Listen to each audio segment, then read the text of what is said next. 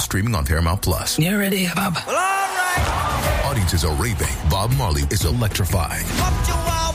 It's the feel-good movie of the year. You dig? What you mean? Bob Marley, One Love. Rated PG-13. Now streaming on Paramount Plus. You can now relive the best moments of the UEFA Champions League 24 7. The UEFA Champions League channel is a new 24 hour streaming channel serving non stop goals, highlights, and full match replays from the world's most prestigious club competition.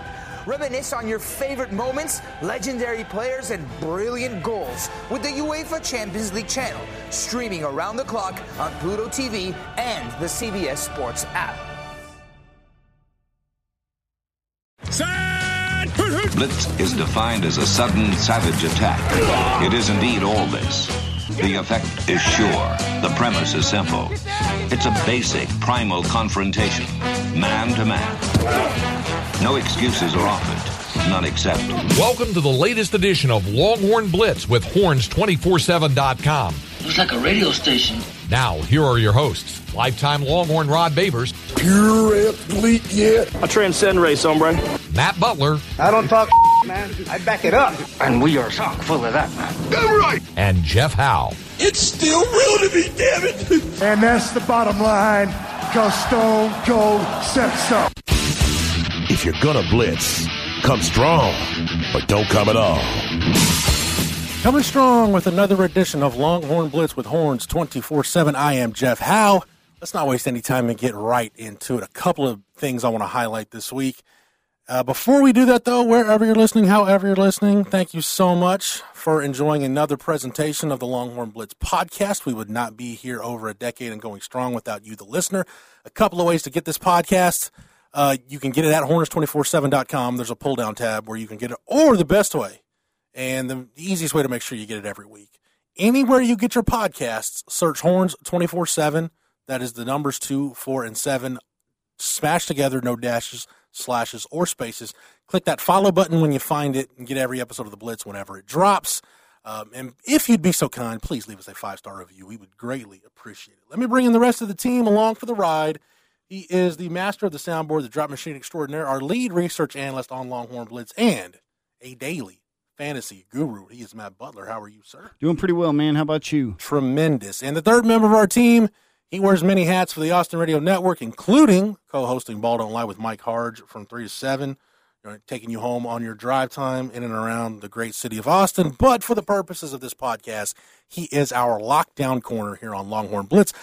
Lifetime Longhorn, 2002 UT All American, 2002 semifinalist for the Jim Thorpe Award, fourth round draft choice of the New York Giants back in 2003. Spent his NFL career with the Giants, Lions, Bears, Bucks, Broncos, and a year with the Hamilton Tiger Cats of the CFL. When he was done with football, he got himself back to Austin, Texas, and the 40 acres where he earned his degree. Whenever that C ring comes back in, we will make sure he wears it proudly.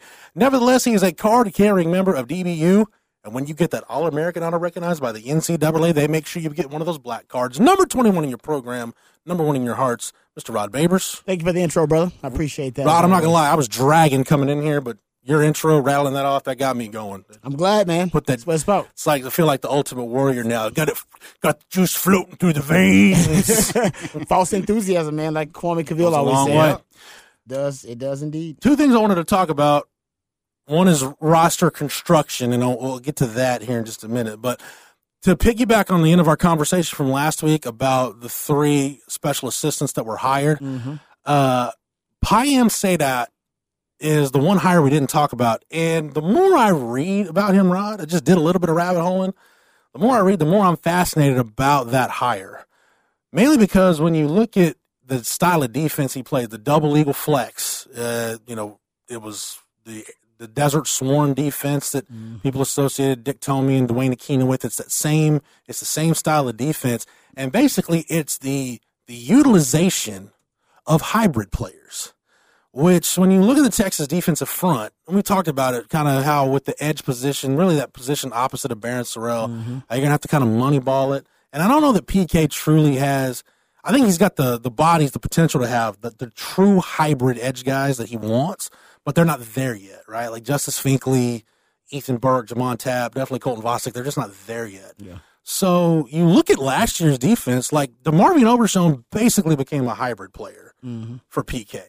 And I think when you look at this year's squad, I think a guy like like a Mo Blackwell can be a hybrid player. I think you can use a guy like Anthony Hill as a hybrid player. So I think Rod, you know, and we talk about the role of the special assistants, and again, I think it can get convoluted where people think, "Oh man, it's this advantage, it's this advantage." Well, really, special assistants should do two things. I think one is help get you ready, do all the work you don't have time to do to get ready for the next opponent during the mm-hmm. season. And two, especially during this time of year and in those early parts of camp where you're finalizing some roster things, they should be able to help you accurately self scout. And when I say accurately, you can self scout, but you can self scout the wrong way and misjudge the talent or the depth or whatever it is on your roster at a specific position. So I look at the uh, Payam Saadat hire, and I think it serves two functions for PK, Rod. I think one, you've got guys like Blackwell and Hill, and to a lesser extent, some of those edge guys figure out the proper ways to deploy them. And even to a lesser extent, you know, a guy like Jahdae Barron, who's physical in the box as your nickel, uh, a guy like Jalen Catalon, who can do some of those same things, figure out how to use your hybrid players. And then, two, I think you've got to figure out a way to manufacture more impactful pressure on the quarterback. You didn't have a problem generating pressure last year. And it's not just the sack numbers, it's you got to get tip balls. You got to make the quarterback rush a throw. You you got to get him off the launch point. Whatever it is, your pressure has to matter. And I think that's really two things that Payam, Payam Saadat can do for PK. Again, the hybrid players. And I don't know where you are, Rod, but I think you look at the way he's just drawing up blitzes in the double eagle flex. Uh, PK's not a big blitz guy. He hasn't been a big blitz guy, but when they did it last year, they were really effective in it. I think it's just doing it at a higher percentage because you go back and look at the numbers for Texas, when the blitz rates were, when their blitz rate was really high, that was some of their better games they played last year.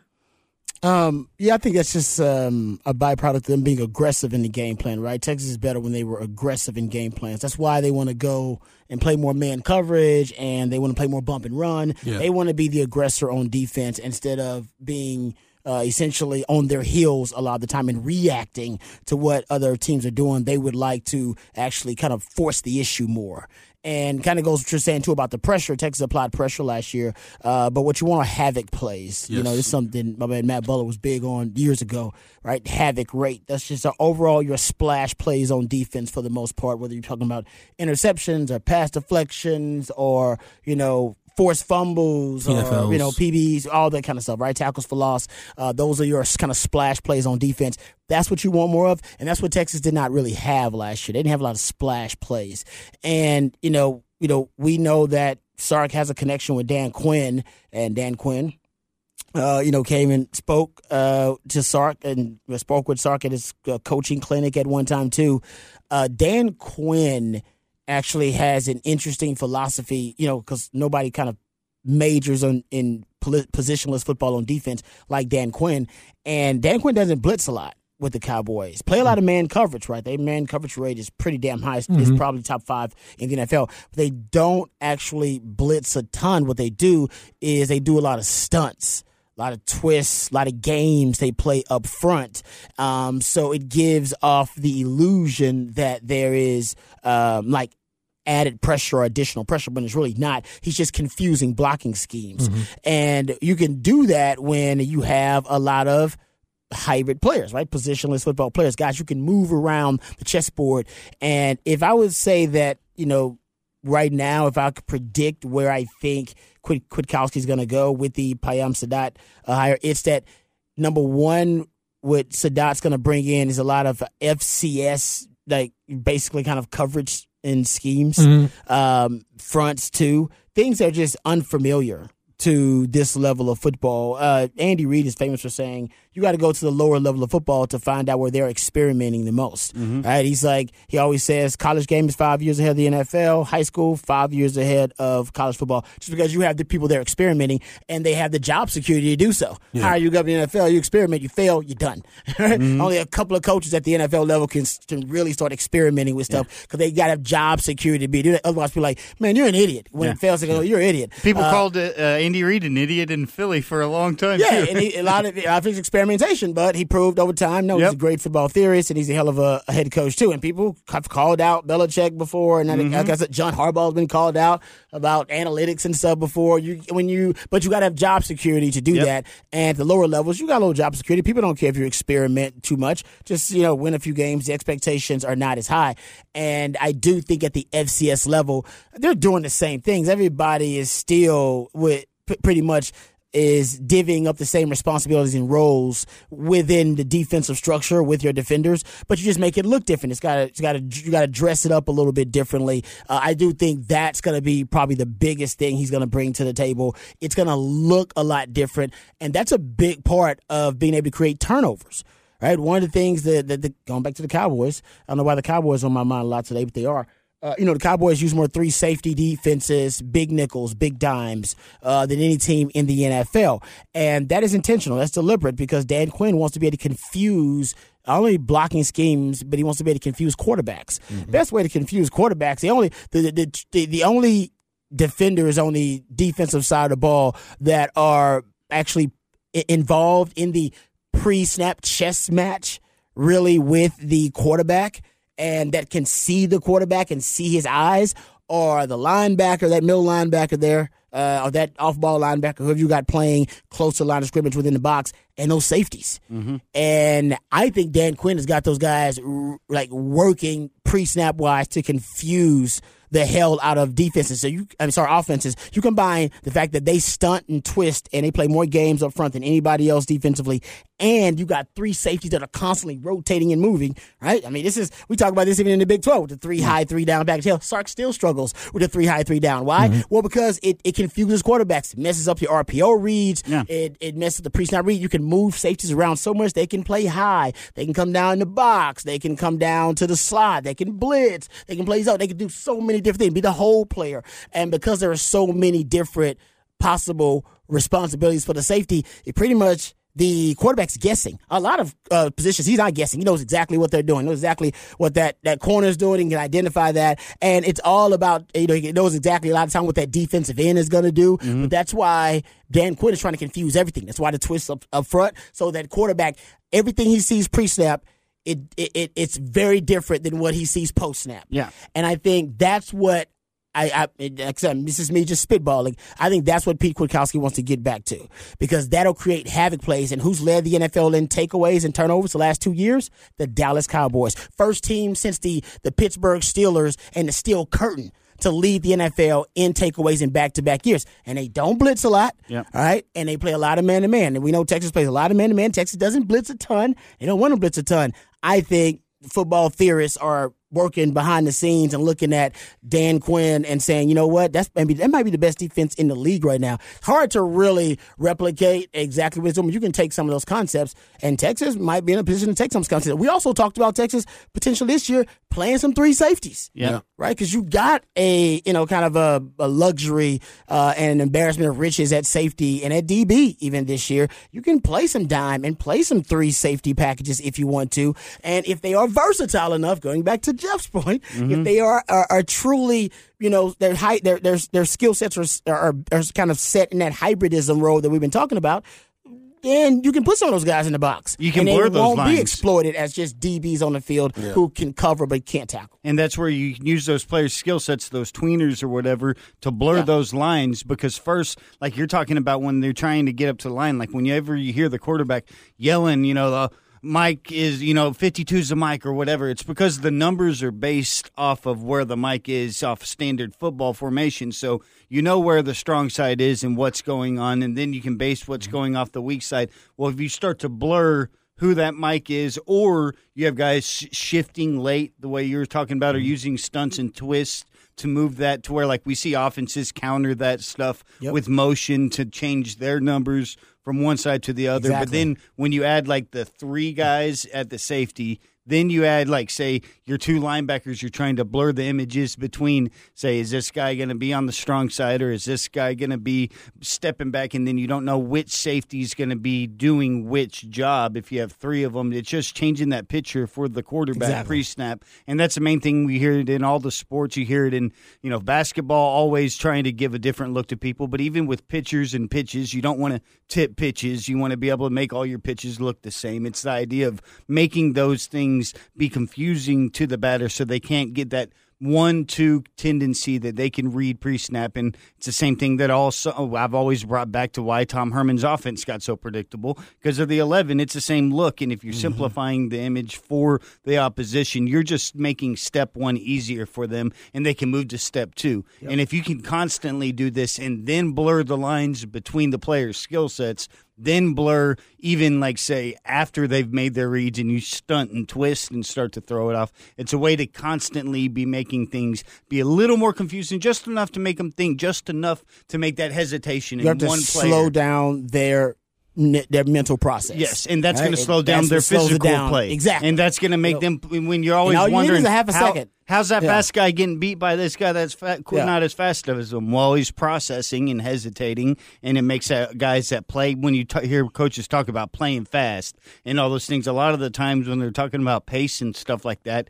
Processing is allowing you to play that fast because you're able to calculate what's going on and you can get to your next assignment or your next step. when you're talking about exotics on defense, and I this is something that I was told, I don't know, probably about 10, 12 years ago by somebody who uh, had coached in the NFL, and uh, I, I, the more I've watched football since then and try to watch it through this lens, and I don't know, maybe it's confirmation bias on my part, but I've, I've really, I, you really do see it. Uh, and Rod, I, I go back to the, the defenses you played on, really kind of the, the 01 and the 02, oh, I'm sorry, the 2000 and the 2001 defense. Uh, you guys didn't need to blitz a lot, you know, because when you had Casey Hampton and Shaun Rogers and you know, Quentin Jammer, and you know the, the the next year was Nathan Vasher on the back end, and Cory Redding had a big year. Uh, you, you didn't really need. You could manufacture. Your pressure was organic. Your havoc plays came organically, and I really think skill. I really think it places like like Texas, and we're seeing it now. Texas back then, uh, Miami back then, Oklahoma back then, and I think you see it now with Georgia, and, and when they've got it right, Alabama, uh, Clemson definitely is this way. You look at PK's Washington defenses. If you're one of the true, if you're able to, if you're in, if you're a blue blood or you're stepping right up to that line, like I think Washington's kind of in that group, and you know, with the Pacific Northwest, there's enough talent between there and California up and down the West Coast. You can field a, and they made the playoff. You can field a competitive roster. Uh, when you're doing it right in recruiting, you shouldn't. You should have the horses on that side of the ball. You don't need to do a ton of exotics because something you also told me, Rod, many years ago. Defense is the one side of the ball where you win with players. You have to. You can mask deficiencies to an extent with scheme on offense. Scheme mm-hmm. on offense can get you a long way. It can't get you the whole way, but it can get you a long way. You can only do that so far on defense before. I mean, if you don't have the horses, just, like Oklahoma in 2019 is a perfect example. That was a defense with Alex Grinch. They were they they were an adequate defense for what they needed to do to get by in the Big 12. Yeah. What happened when they played LSU? They didn't have the horses, and they got exposed big time by Joe Burrow in that offense. So, to your point, Rod, when you talk about innovation and experimentation at the lower levels of football, a lot of times when you're doing that, you're trying to make up for a talent discrepancy by saying, okay, we don't have, we're just not talented. We're going to have to come up with some kind of funky blitzes or, or, or mugging or pre snap movement, twist stunts, whatever. We've, we've got to basically create an advantage that's not there. That's why I think you do see a lot of experimentation at those lower levels or at the higher levels. It's teams where there is that talent gap and they say, Hey, we, we just got like Jon Heacock. That's how he came up with the three safety defense was that Thursday against Texas. They just stuck with their dime package. Like, well, it, it's working. Like, we'll just stick with this as our base defense. We'll just keep this and roll with it. And they did. And they've found something that kind of revolutionized defense in the Big 12. So I think that's why bringing in a guy like uh, Payam Saadat is, is, is interesting too, because to going back to your point, Rod, when you talk about needing to come up with something at the lower levels of football, a lot of times you, you don't see it at, at big blue blood schools because again, if you're doing it the right way in recruiting, you shouldn't need to do that stuff And not to say that you're going to go, you can't go Manny Diaz and just go do a complete 180 and just go all in on that style of football. But if you sprinkle it in every now and then and use it wisely, it can be, you know, for like a pitcher in baseball, it can be that, you know, third or fourth pitch that you need to, Mm-hmm. to finish off your arsenal. Yeah, I mean you don't need a lot of it, and I agree with you. But for a for a, a program like Texas, that the biggest issues have been talent development and schematic advantage. Mm-hmm. They don't have a problem with talent acquisition. And I guess culture, you can throw that out there too. That's pr- culture has been an issue. That's issue. the toughest one in sports, Um, though. To yeah, perfect. the culture thing is tough to figure out, but it's um yeah, it's actually, and I was gonna, you know, it, it's. I was listening to Steve Kerr talk about that, the culture thing too, because him and uh, Pete Carroll were having a conversation one day Mhm. about it and how underrated basically it is, and people just don't understand it Mhm. because you talk about nobody really understands it. But Bill Walsh told uh, Pete Carroll one day, like, "Hey, man."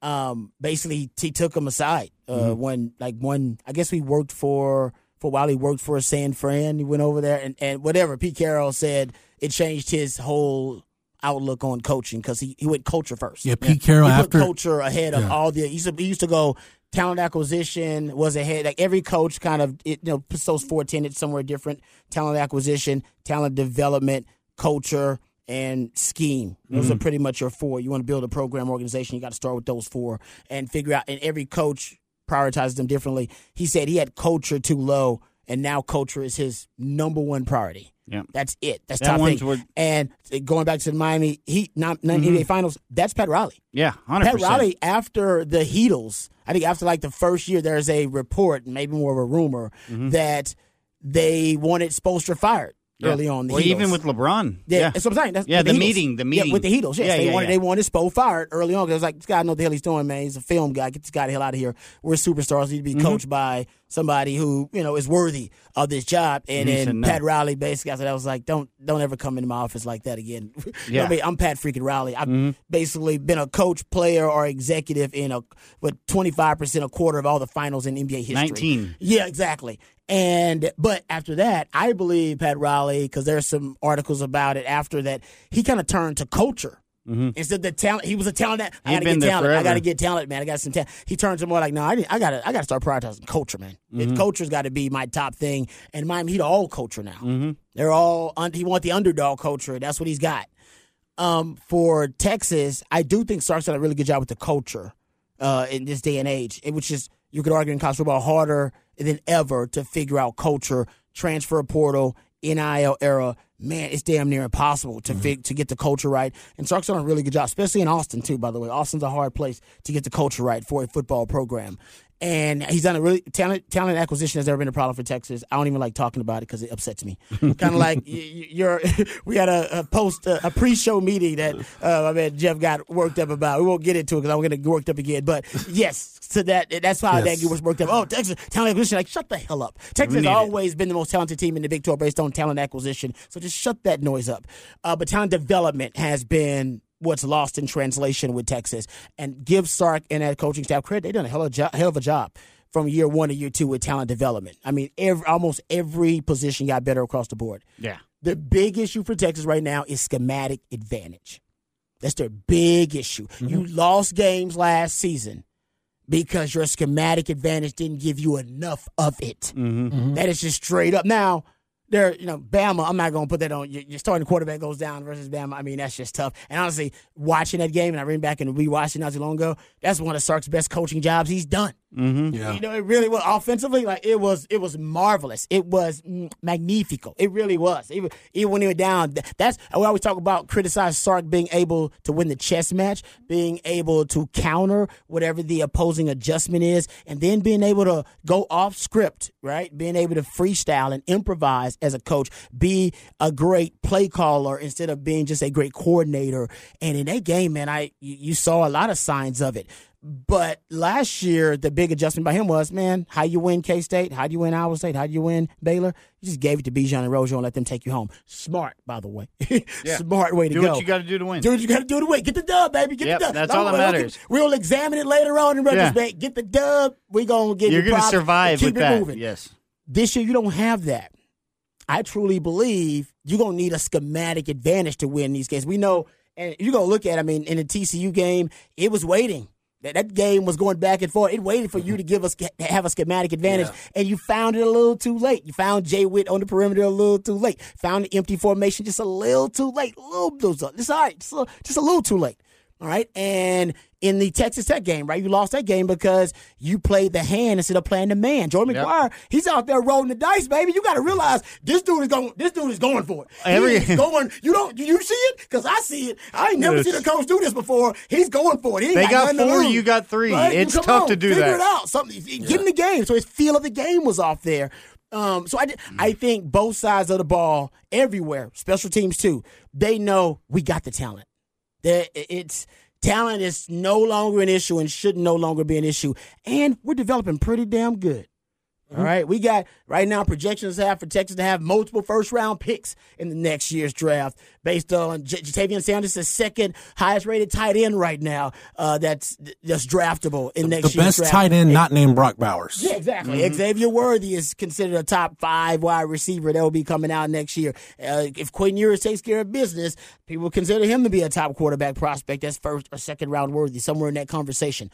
Um, so talent's not the issue. Development I'm knocking on wood. Hopefully, not an issue anymore. I like where it's headed. Like the culture. Listen, even CDC brought this up. You had you didn't have a lot of transfers. Guys are staying within the program. That the Malik Murphy thing shows you that the NIL game at Texas, shout out to the BMDs, it's on point. That's a big part of the culture these days. Your transfer portal, you're, you know, you're not losing a lot of guys. You're just, you're selective too in what you get in the transfer portal. You're not even desperate in the transfer portal. Your big issue right now is schematic advantage. That's why they got Joe DeCamillis. You're, that's why they went and, you know what I mean, and got Paul Chryst. That's why I think they got Saadat as well. By Saadat. I think they need a schematic advantage to it. And it's, that's a, that's the game, man. That's the game of interest, yeah. and you don't have enough of it right now. Like I'm, I'm that's looking, your big weakness. So one thing I did, I went and looked at some of their pressures last year, and, and some of their high blitz rate games. Um, like what they did against, and, and every quarterback's numbers under pressure for the most part going to be terrible. Uh, Bryce Young last year in that Alabama game, when blitzed, seven of thirteen for forty-two yards. Under pressure, four for twelve for thirty-five yards. Mm-hmm. Um, the one that really, really just jumped out to me was the Baylor game. That this was by far their highest blitz rate of the season. They blitzed Blake Shapen fifty three point seven percent of the time. He was nine for eight. Uh, I'm sorry, eight for nineteen. It's forty two point one uh, completion rate if you're keeping track at home. Uh, sixty seven yards. That's three three and a half yards per attempt when blitzed. Hmm. Uh, they really got after Blake Shapen. Yeah. There were other games though when the blitz rate was high, um, right around forty percent, where eh, not so much.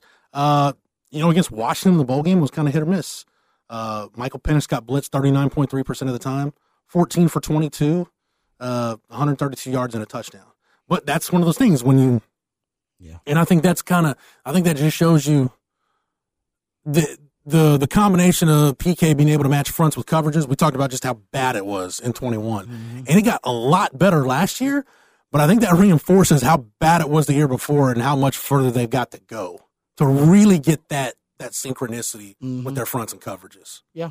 No, I, I well, I don't think they want to have to worry as much about synchronizing the front and coverages just because I do think they want to play more man coverage. Yeah. Which is why that makes sense if they want to blitz more, you're gonna be playing man coverage playing man behind it. Yeah, exactly. So that it, it kind of aligns with what Sark has been saying for the, the last you know year or so. That hey man, I want to play more man coverage. So they want to be able to apply pressure by blitzing. To them, that, I guess that's how you solve. They want to solve the the sack issue two in two different ways. They want to attack it in two different ways. I should say. Maybe actually, I take that back. It may be multi, kind of a multi uh, pronged approach but they they want to blitz more. Maybe that's how you get home, get to the quarterback, right? Just blitz, bring more guys.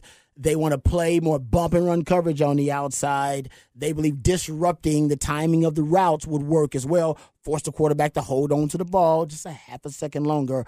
Um, and also getting back to my theory about Saadat, come up with, like you said, the exotics, uh, come up with some unconventional looks, something that they don't see a lot at this level, yet still pretty much the same roles, responsibilities, and coverages, but just the different look, packaged differently. That'll force these quarterbacks to look at it differently and hold on to the ball, and yeah. maybe you can get home. So I do think ultimately they're just trying to turn to convert those pressures into sacks. Mm-hmm. I mean, Texas last year was top five in the country in pressures, but out of all the, you go look at the top 10 teams in pressures nationally, uh, they had the second fewest sacks out of that group. Yeah. So they want to just convert them more into sacks. And I think, th- I think they will. I think they will, but they know they can't just have one approach to try to remedy that issue. Yeah, and because other than Byron Murphy, I don't know that you have. You ain't got a true pass rush. Yeah, you don't have guys that no. can just create that organically. You got to manufacture it. Um, so good conversation on that. I just that's kind of been swimming through my head yeah. thinking about that and reading about the double eagle flex and uh, you know hybrid players and we talk about positionless football. That's where you want to go. It's just it's a it's a unique hire. We talked a lot about the Paul Chryst hire and rightfully so. It is unique, uh, and even Joe DeCamillis because I, I think he's a name that a lot of people who watch football, even if you're kind of on the mm-hmm. periphery watching football, you at least have heard that name. That name's you know, when you're a Super Bowl, you're a coordinator on a Super Bowl champion, your name gets thrown out there a lot. So uh, that he, he's a name that I think a lot of people are familiar with. But uh, Payam Saadat didn't get talked about a lot, but uh, I'm really intrigued by that hire for Sark. Uh, I did I did want to talk about roster construction, and, and, I wanted to approach it from from this standpoint. Uh, you know, we talked we talked a lot about Tom Herman introduced the the label of a transition class, and I, I liked it because I was like, yeah, it makes sense. It's an appropriate label. Yes, like, I agree with that. Um, yeah. That's the first time you're. I didn't even know that's that's where you heard it for the first time. That's where yeah, that's where I heard it for the first time. I like that time. Um, I, I, hadn't heard it before yeah. then. But you look at uh, the train, and, and, Texas really has had some successful transition classes. You look at '98 class yep. that Mac pretty much inherited from John Mackovic. Uh, Ahmad Brooks, Mike Williams. Uh, you had some really good, really good pieces, and even guys like um, you know, like a like a Bo Baker was in that class. Oh, yeah. You, you had guys that yeah. were you, know, you had the four the four guys from Texas City with Everett Rawls and oh, Tyrone Jones, three starters out of that. Irvis Hill, Jermaine Anderson. Yeah, mm-hmm. guys that uh, they weren't NFL players, but they were just good, solid players. They didn't hurt you. I agree. You know, no, they, and a couple of those guys started for multiple years for you. And I think there were some of these where some of the guys in, in this current Texas class were where man, by your second, third year, the staff just recruited better players, and, and you got passed up on the, the transfer portal's for. It happens. God bless uh, the portal. You know that 2014 class going from from Mac to Charlie. D'Onta Foreman was in that class. Mm. Andrew Beck, Elijah Rodriguez, Poona Ford was in that class. Hey, had some really good players in that class. NFL players. Uh, even, even a guy like Jerrod Heard was a good culture guy to have around. Mm. So it wasn't it was by no means a waste. But then uh, you look at uh, the class from Tom to Charlie. Sam Ehlinger's in that class. Quan Graham is in that class. Josh Thompson's in that class. Uh, Herman brought in Sam Cosmi and Derek mm-hmm. Kerstetter and Gary Johnson. So oh, yeah. transition classes at Texas have actually been pretty good. They're important. And gentlemen, dare I say, the trend continues going into year three. We always talk about year three being a critical year. The only guy in the transition class that Sark actually brought in that's still in the program that was a Sark recruit was Xavier Worthy. Six man. Mm-hmm. That's what I thought. But and you've had guys, you've had a lot of guys transfer. But think about the positions, and some of these guys, it was unfortunate with maybe some some legal issues, uh, some off field stuff. But your transfers: J.D. Coffey, Ishmael Ibrahim, Jamier Johnson, D.J. Harris, Jordan Thomas, Terrence Cooks, Jaden Alexis, uh, David Abiara, Keith Ron Lee, uh, and yeah, that's and Isaac Pearson. Uh, so most of those guys, that a punter, yeah, yeah most it was a pro kick guy. Most of those guys just got passed up on the depth chart mm-hmm. by yeah. by guys that were either transfer guys or guys that were in a class behind them. Yeah, you're just churning out. You're, you're, supposed to churn out the roster. Literally, just try to upgrade every position. Yeah. Sark has done a good job of that. But, and then now with the portal, it's just going to be even quicker easier. That, yeah. yeah. But think about these guys and what Sark has already gotten out of these guys going into their third year. We've already talked about Xavier Worthy, Ja'Tavion Sanders uh, Jonathan Brooks, Morice Blackwell, Byron Murphy, Hayden Conner, Juan Davis, Gunnar Helm, Barryn Sorrell, and Casey Kane. Some of the core players. yeah, yeah, exactly. So again, we talk about Rod the, the term I use for going 21 going into uh, 22. Re- figure out how you can repurpose guys. Just just hey, maybe this guy's not ideally what I want, but he's what I've got. How can I get the most out of this guy? What, what, what can I do to re, kind of just make him a useful piece? I just if you're taking up a scholar, basically, if you, if you're Sark, you had to approach it with the mindset. Look, if you're taking up a scholarship, I can't just have you sitting on the bench taking up a scholarship. Yep. You got to do you got to do something. You got yeah, no, you got to pull your weight. And even if you're just a great practice squad player, like you got you got to do something to contribute to this team. Well, otherwise, and I need I'm to find out what it is. Otherwise, I'm going to recruit over you. Yeah, that's just the reality of it. That's the. I mean, the free market has hit college sports, and there are some great parts of it. I think more good than bad, but there are some bad parts of it that, you know, sorry, some of these guys who thought they were destined for this level of play, mm-hmm. you ain't. Yeah. You know what I mean? Like you, that's just a reality. But I, I will say, and I still think that you know, hell, two four seven probably already does it, but somebody needs to do it. Where and you and and two four seven Sports does a really good job of kind of keeping up with the transfers. But I'm telling you, every school should have their own database where they keep up with where their transfers go. Yeah, we keep track of that. Twenty four seven. We've got. it. And and if you if you if you could tell I'm telling you because if I was schools, I'm starting. To, I would brag about man when our guys transfer. Eight seventy percent of our guys go Power Five. Yeah, still. fifty. You know I mean? Yeah. You come here, you're going to end up Yeah, finishing like, yeah, somewhere like, yeah, good. Just so you know, it may not work out here because now we're seeing more and more. It just, you know, it, things don't work out, and that's fine. You have multiple options, but I'd be part of my pitch would be, man, seventy percent of our guys still go and play, uh, you know, G five or Power Five football. Um, you or, aren't falling off. Yeah, you know what I mean? Because I think there are a lot of guys that are falling through the cracks with the transfer. You want me to run it down because I've got I've got the running list right here. Uh, Jaden Alexis to USF, Brennan Thompson to OU, Derek Brown to Texas State, Travell Johnson to ULM. Those were two guys that didn't play a ton. Uh, let's see, Ishmael Ibrahim and Agiye Hall nowhere yet. Uh, Ovie Oghoufo transferred to LSU. So That Ovi's dude's on been- another that Power dude's, Five school. Yeah, I know. Well, come on. Notre, Notre Dame, Texas, and LSU. Yeah. Okay, I'm, I'm gonna quit hating on Ovie. Go for it. Yeah, yeah, I was just wondering I know if he what has I'm- I need to eight years of film on eligibility. But here's here's where it gets interesting though.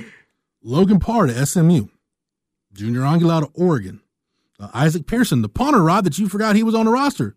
SMU, it's not a bad not a bad No, G five program. exactly. No. Uh, Troy Omeire to Arizona State, Prince Dorbah to Arizona State, Jamier Johnson to Indiana, Yeah. Yeah, DJ Harris all- to USF, That's Andrej important. Karic to Tennessee, Hudson Card to Purdue, Devin Richardson, who barely played at Texas, ended up transferring to Washington State. JD Coffey, who didn't play, is going to San Diego State. Jalen Garth to U of H. So It- it's a it's a healthy way to judge your roster turnover and attrition. Attrition now, it's inevitable with every roster. We used to mm-hmm. keep up with it and talk about how bad it was pre-transfer portal. Now transfer portal, it's inevitable, but it's all about the type of attrition, and that's healthy attrition. When Yeah. guys are going from a Power Five program to a Power Five program or to a G five program, it's not healthy attrition when guys are dropping down a, to a substantially lower level mm-hmm. or they're just getting lost in the weeds. So it's kind of like you know they always say in social media that like seventy five percent of people keep up with their exes, you know, via social media. They cyber stalk them. Nothing wrong with it. I ain't judging you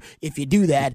Um, but it is a healthy way. If your exes are doing really well, if you ain't got an ex that's a crackhead or in jail, right? Or, you know what I mean? They Yeah. got or got three or four baby daddies already, or they stabbed some dude or whatever. hey, you know what? You got a good picker. You Yeah. select very good human beings to be a potential partner. And I think that's it's the same thing here. Like Texas has very good taste in athletes because somebody else, even when they decide to transfer, decides no, no, he can't make the Texas roster, but he is damn sure going to be a, a great addition to our roster. So you know, I'm not encouraging you to cyber stalk your exes, but.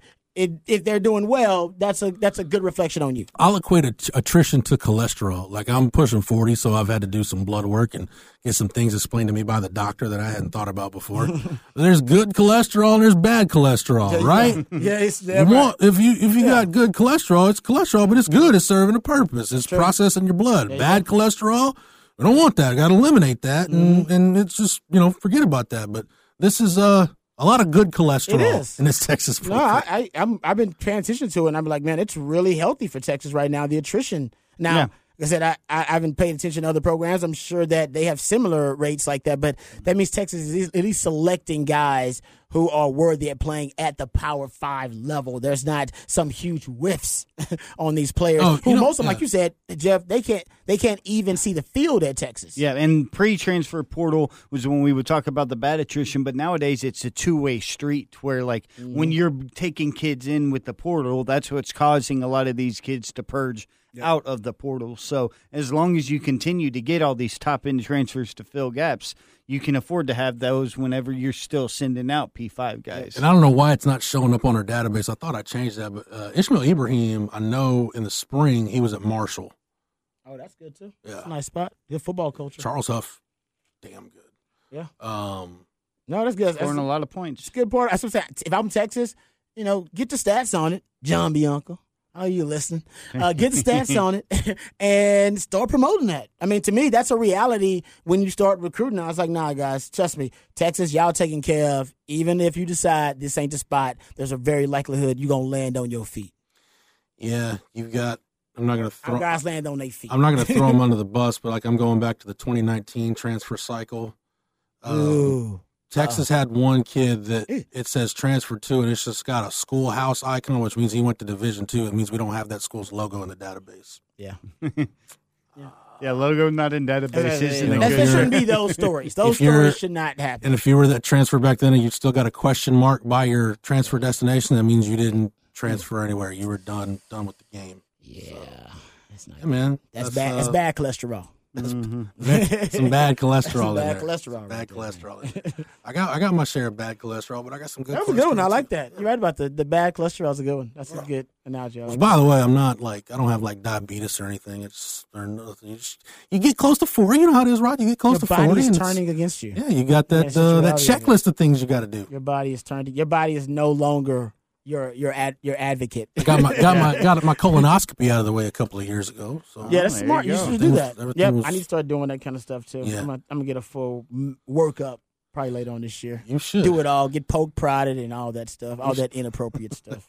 But uh, no, I, I like Appropriate, inappropriate. stuff. Inappropriately appropriate. I like the way that this roster has come together, and maybe the best thing you can say about it, I m- maybe it happened one year under Tom Herman. I know it never happened under Charlie that I could think about, and it happened under Mac where you were given just a bunch of specialist scholarships. I mean, Sark Sark got the new guys on campus, and they had a full complement of eighty five scholarships on campus when everybody came back for summer workouts. Hmm. And it's not like there's a bunch of just wasted scholarships in there. Like No. there's some really damn good players in there. No, I mean it's uh, like I said. He's got the the culture right now is is, is really it, it seems really positive and really good. And I'll give Sark a lot of credit from what I've heard behind the scenes. Guys want to be here. Yeah. Guys want to be at Texas, and that's why Sark's like, if you hit the transfer portal, don't come back. Remember, he has stated on the record with this day and age, it's like, whoa, man, don't be saying that out loud. There may be exceptions to that. No rule. more Casey If Archie Thompsons. Manning wants to hit the transfer portal, see what's going on, and come back. It's okay. All right, don't be saying that. But I think he's confident that, nah, man, everybody here wants to be here. I ain't forcing nobody to be here. Yeah. That's it's it's a good life. I've actually, you know, I've I've constructed a great football culture here, and it's fun and it's right for the guys. You know, it's very rewarding for them in a lot of ways. Straight cash, homie, but also, you know, obviously socially, all that kind of stuff. And he's confident because I think Malik Murphy's a prime example. Hey man, I'm sure teams straight up told him, even though yes, it was tampering, but he was straight up told, man, you can basically start Yeah. for these other teams if you do this. And he decided, no, I'm, I'm, I'm here in Texas. I'm fine here. I think a lot of people took what Sark said about that and obviously, you know, kind of took it out of context. And, and what I mean by that is like you don't think you don't think Sark gave like a Agiye Hall plenty of chances to get his stuff together before he's like, look, I, I just can't do it anymore. Like you you gotta go. And, and there's no there's there's not another chance for you. Yeah. He'll make exceptions for guys that are really talented. Everybody does that. He's like, well, that's that might not be fair. Well, guess what? Life ain't fair. I know that's what I'm Well, saying. Like, but don't be there- saying it out loud. Then Don't be saying that because if you hear here long enough, it will happen to you. And we and we I mean it's we've only a seen matter it of time before it happens to you. I got- we but- saw it reported like he took uh, those Bama guys that were Bama guys that he maybe had pre-existing recruiting relationships with, but who had trouble in Bama, which is why they left Bama to then come here strictly What's because Bama he was though, giving man? them. Yeah, because well, I mean, it was Think about Billingsley, it. uh, Think about it. You Jaya got Hall. Ruggs, Yeah, Oh yeah. Jameson just got. Well. Jameson's suspended. is little minor thing. He, it he ain't in no rugs. Calvin dude. Ridley. Yeah, Ridley. Yeah, Yeah. he just bet on some. He just bet on some football. It's like three of them though. Ain't it? I mean, Well, but but one killed a dude. One's way bigger No, than. I- but I'm yeah. just saying they. I'm not, obviously I'm not comparing Uh, Garrett, the, the, the issues, the transgressions. I'm Yes. just saying. Yeah, there's a they big- seem to be getting in trouble a lot Right. lately. Yes. And we can all A lot agree there's a big difference between Yes. doing Henry Ruggs doing what he did and a Agiye Hall removing Yes. a boot from his car. That's an apples and pomegranates comparison, Yes, but just saying- in under the umbrella when under the umbrella of off-field transgressions, it still fits. I'm Yes. just saying when they're at Alabama, Nick Saban keeps them in line. Yes. They leave Alabama, they seem to you know go off the path. but I think Rod, to, to your Which is why I think when the two that came here Culture here, is what we're talking about. Here is Yeah. what I want to get back to. I- they got well- a little bit of a second chance here, but also it was a cut the string pretty quick if you still are messing up when you get and here. and you kind of just made.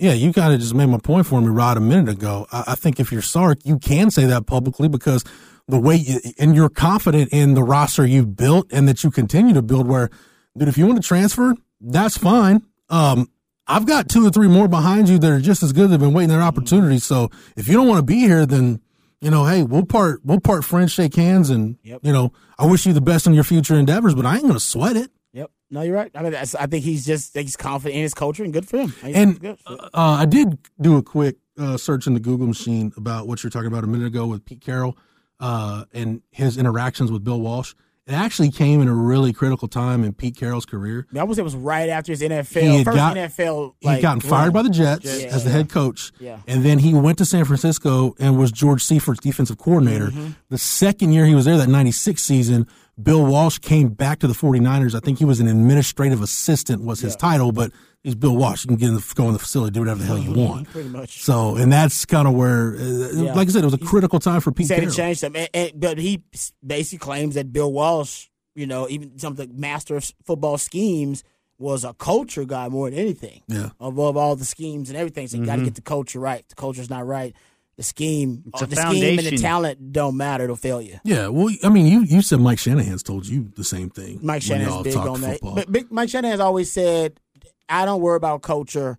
I take care of it uh, early on." He said, "If I hire the right people, I put a lot of time and I put a lot of due diligence into people that I hire." He's got a really good coaching tree, so it makes sense. Mm-hmm. But people I hire, he said, because if I hire good people, the culture takes care of itself. I don't have to do anything. Yeah. I just hire really good people. Your who foundation. care about yeah, who care about relationships, who care mm-hmm. about being respectful, who care about all the things that it, that he values. Like if I hire the right people and I do my research, I'm talking to reference, I'm talking to people like who has he been an a hole with when he was at his lowest. All right, I want to know how he acts when he's on top of the mountain. I need to know how he acts and how he treats people. And once I get that, oh, I'll hire the guy.